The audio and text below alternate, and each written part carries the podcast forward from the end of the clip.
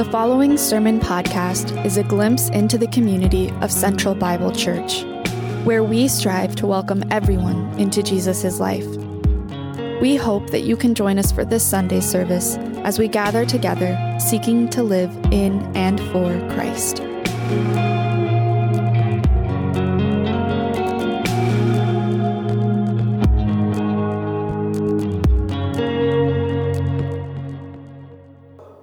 Begin 2019, we're in a short uh, four part series called Driven Intentional Living in an Aimless World. With the new year, we are looking at a few specific areas of life over the coming weeks and seeing what the wisdom of Ecclesiastes has to say about it. Some think Ecclesiastes was written by King Solomon, as Oshawa described last week. Solomon, or whoever the subject of the book is, was the Bill Gates the Hugh Hefner, uh, the Albert Einstein, the Elon Musk of his day. He was all of those things, all of those men into, put into one. He was rich, he was a hedonist, which means he loved to do whatever felt good, whatever felt pleasurable. He was brilliant, he had a lot of knowledge. Wealth, pleasure, success, intellect, you name it, he had it. And what the book reveals to us is the meaninglessness of life under the sun. Life under the sun is the materialistic, naturalistic experience of life, and if that is all there is, Ecclesiastes tells us it isn't enough to bring true purpose and true meaning. My favorite quote on the overview of Ecclesiastes is by philosopher Peter Kreeft, who says this Ecclesiastes is inspired monologue God, in his providence, has arranged for this one book of mere rational philosophy to be included in the canon of Scripture because this too is divine revelation. Ecclesiastes is divine revelation precisely in being the absence of divine revelation. God does not speak in the book of Ecclesiastes, and yet he does. It is like the silhouette of the rest of the Bible. It is what Fulton Sheen calls black grace instead of white grace, revelation by darkness rather than by light. In this book, God reveals to us exactly what life is when God does not reveal to us what life is. Ecclesiastes frames the Bible in the same way that death frames life. Now, it's not uncommon for a preacher to come in front of a congregation and feel a little strange as you preach God's word because typically you're not the moral guru of every area the Bible speaks to. So that's one layer of a sermon.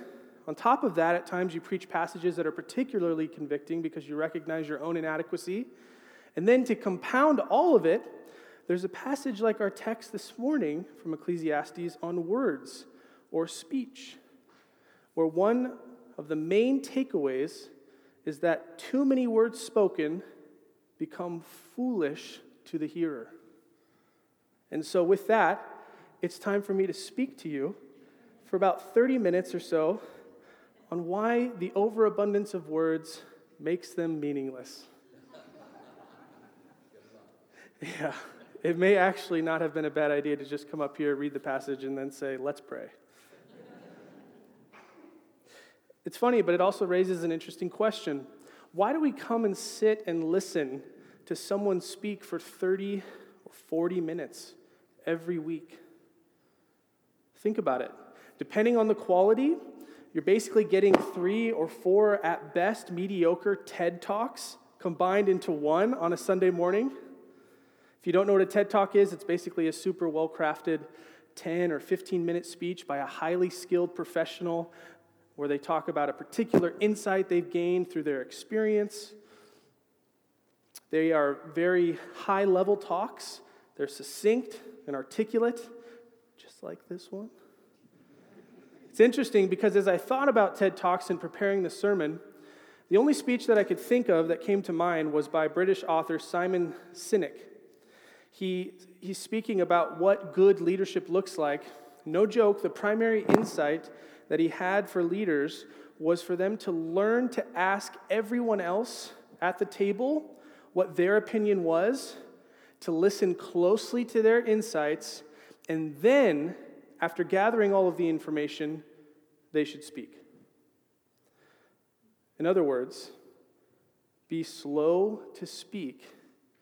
Get the insights of everyone else first because you don't know everything. And use your words carefully. And so, with that, let's look at our text this morning Ecclesiastes 5. Verses 1 through 7. It says, Guard your steps when you go to the house of God. Go near to listen rather than to offer the sacrifice of fools who do not know that they do wrong. Do not be quick with your mouth. Do not be hasty in your heart. Do not utter anything before God. God is in heaven, you are on earth, so let your words be few. A dream, a dream comes when there are many cares, and many words mark the speech of a fool. And when you make a vow to God, do not delay to fulfill it. He has no pleasure in fools. Fulfill your vow. It is better not to make a vow than to make one and not fulfill it. Do not let your mouth lead you into sin. And do not protest to the temple messenger, My vow was a mistake. Why should God be angry at what you say and destroy the work of your hands? Much dreaming and many words are meaningless. Therefore, fear God. Jesus, we ask for your help now. Holy Spirit, would you come, give us ears to really hear this morning these simple truths from your word, Lord. We love you. Amen. Now remember, Solomon speaks of numerous human endeavors, and he considers them all hevel, or vanity, or meaningless, meaninglessness, a chasing after the wind to grab a hold of something unseen, something that cannot be grasped, like smoke, and something that is moving to and fro constantly. It's a pointless pursuit. The pursuit of wisdom and pleasure and wealth, power, duty, work, altruism, service, honor, piety, even religion. Solomon says all of those things are meaningless. So here's the question Is there anything then that Solomon doesn't consider vain? Yes, it is the word. Words or speech aren't pointless, according to Solomon, because words can at least explain the meaninglessness nature of everything else. Words aren't hevel because words can at least tell us what is and what isn't hevel. A quick side note on how the written word of our day, texts, has become distorted by Jacques Ellul in his book, The Humiliation of the Word. The text or speech is progressively retreating everywhere. A simple examination of textbooks and magazines shows this. The turnaround took place between 1950 and 1960. Previously, images were mere illustrations of a dominant text. Language was by far the most important element, and in addition, there were images to make the text content more explicit and to hold the reader's attention. This was their sole purpose. Now the situation is reversed. The image contains everything. And as we turn the pages, we follow a sequence of images, making use of a completely different mental operation. The text is there only to fill in empty spaces and gaps and also to explain, if necessary, what might not be clear in the images. It is true that sometimes the images are clear, but do not clearly communicate what the reader is supposed to learn from them. Thus, the relationship has been reversed. Images once were illustrations of a text. Now, the text has become the explanation of the images. I'll largely be addressing the area of spoken words this morning, but I wanted to include that quote on the written word to showcase how our culture has largely lost the significance of the written word. We want the visual to say everything. because it's more stimulating and appetizing. We don't want to have to think so hard if we can help it. Think about the scroll, right, of Instagram or the thumbnails of YouTube. We want images. If you write more than a sentence or two, it's on to the next. All right, that's my side note. So here is the big idea of our text this morning. One idea, it's very simple. You've probably heard it before, but I think it's really beneficial. Too many wise words produces folly. Too many wise words produces folly.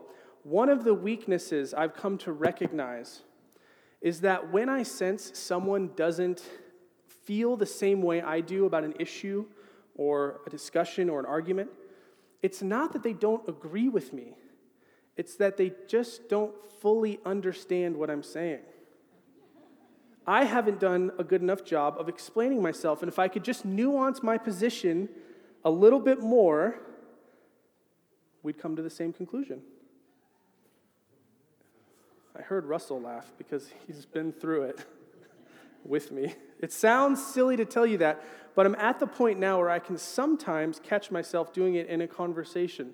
It's a strange feeling when you've been told something by your friends or your spouse about the way you are that you just are like, ah.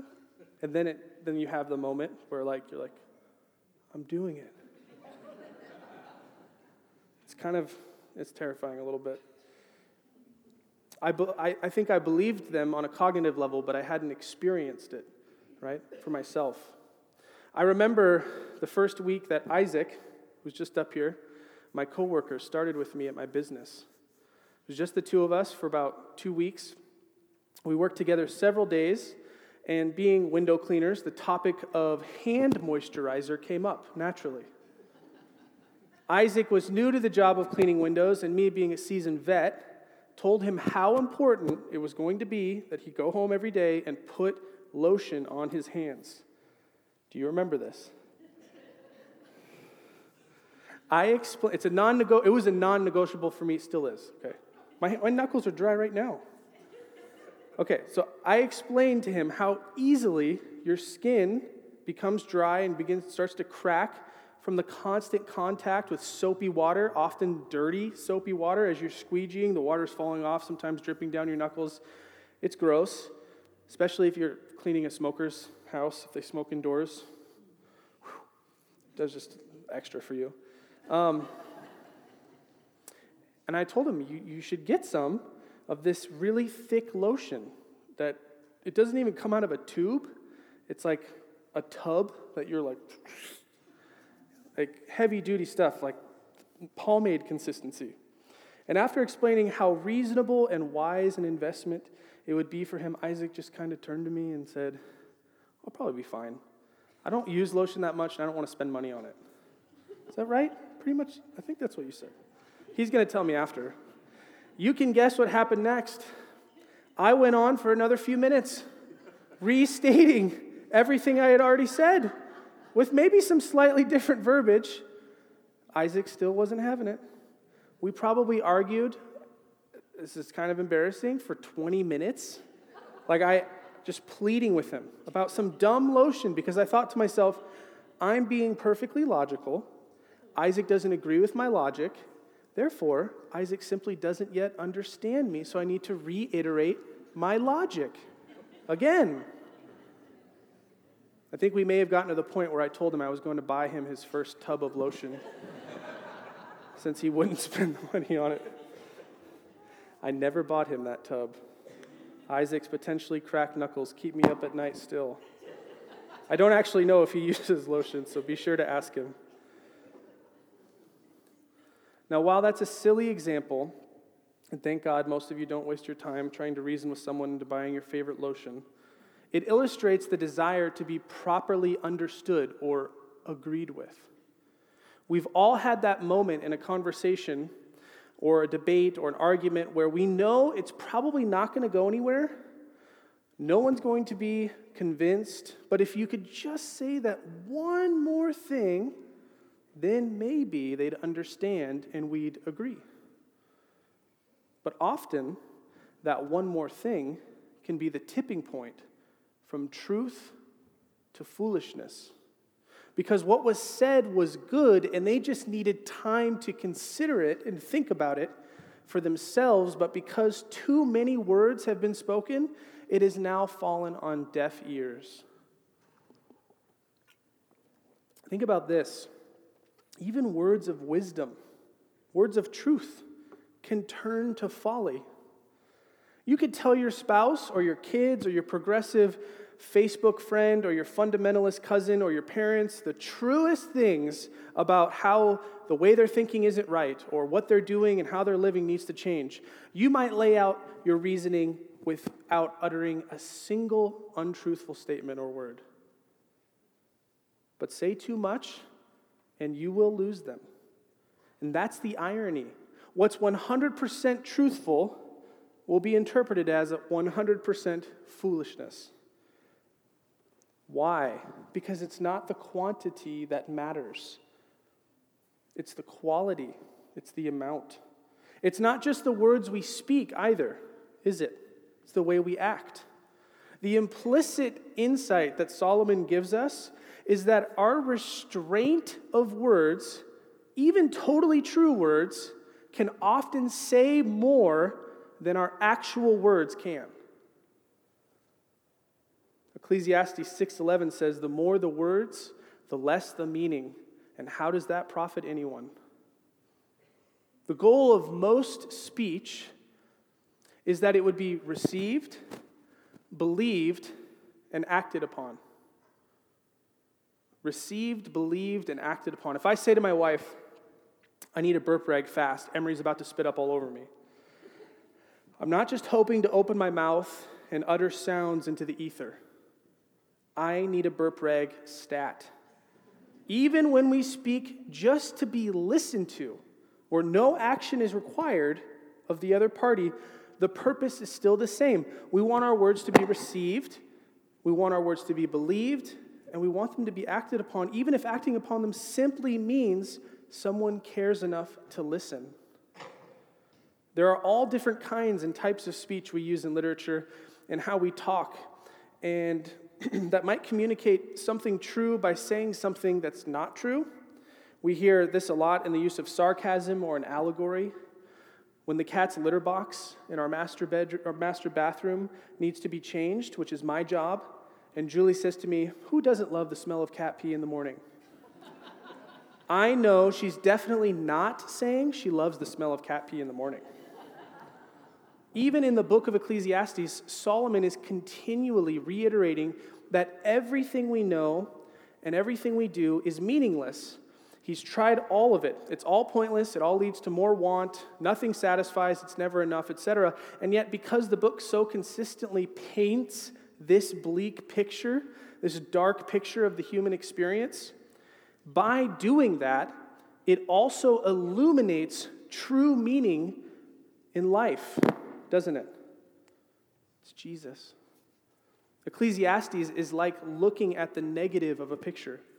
The dark images illustrate something beyond it that is bright and true.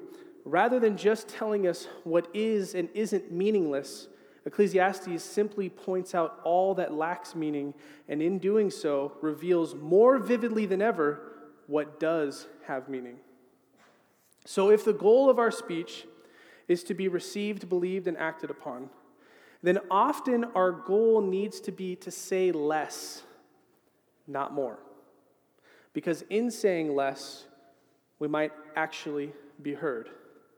It will often be what we're not saying that leads to being heard. As apprentices of Jesus, we can fall into the trap of thinking the truth that we possess is what needs to be said louder and more often. We need to proclaim it more. We have the corner on the truth market, and everyone needs to hear it, whether it's our country, our boss, our neighbor, our friend, our spouse, our kids. Our win isn't to just declare the truth for truth's sake, it's for the truth to be received, believed, and acted upon. And so, as we enter 2019, let's be careful to use our words carefully and not think we need to say that one more thing. Conversely, that's for all my loud friends. Now, if you're prone towards being too quiet, slow to speak, too slow to speak, the encouragement is actually the same for you as it is for the one who has too many words. Choose your words carefully, yes, but speak them when it's needed. Some of us are too careful and we end up injuring others by not saying too much. Not by saying too much, but by not saying enough or not saying it when it counts. I'm not just talking about speaking hard truths to someone when it feels uncomfortable. We hurt others even when we withhold encouragement or affirmation from them. So, to my more introverted friends, recognize the power of a word spoken by someone who speaks so little. Wield that power well. And to my more extroverted and loud friends, recognize the power of practicing restraint as you speak. That will say more to them than you saying that one more thing. And now, let's close with a quick survey of the political speech of our culture and whose side Jesus is on.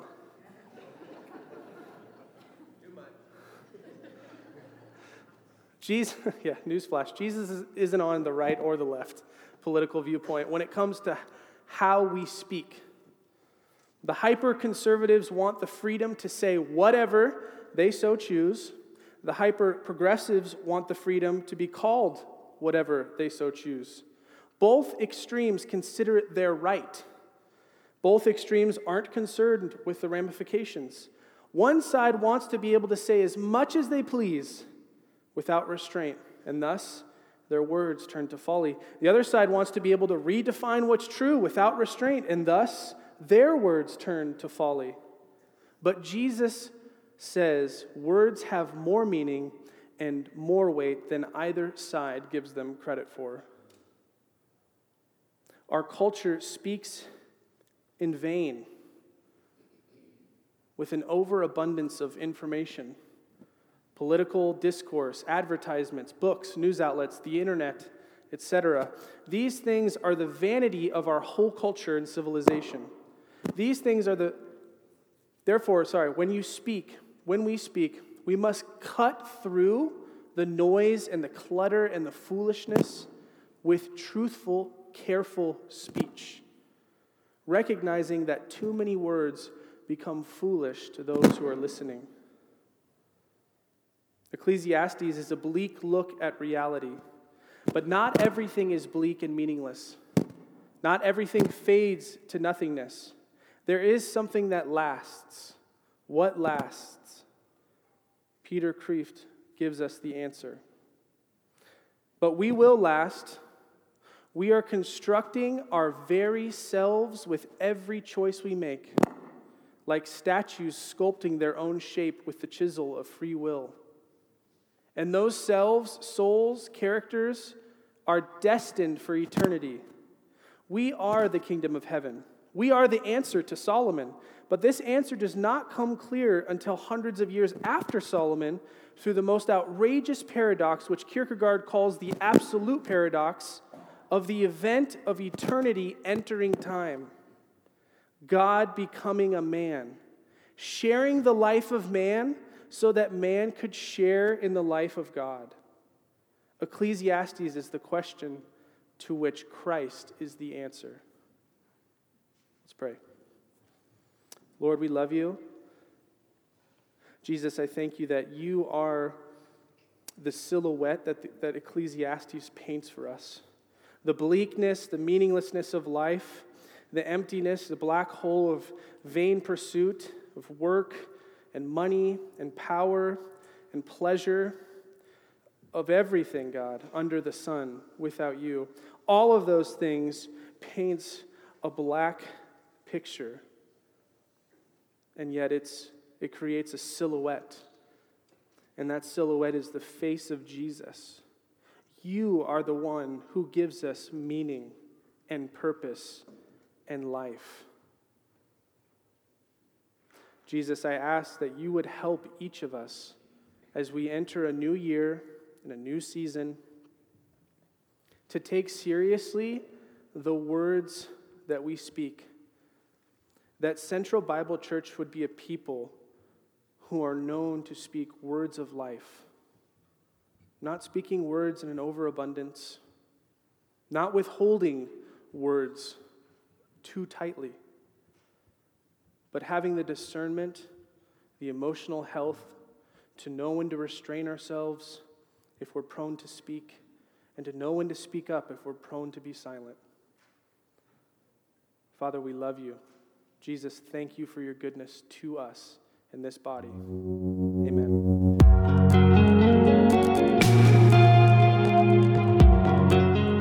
We desire to be formed by the Word of God in community. If you have questions about this week's sermon, we would love to hear from you. For more information about our church, please visit centralbible.church.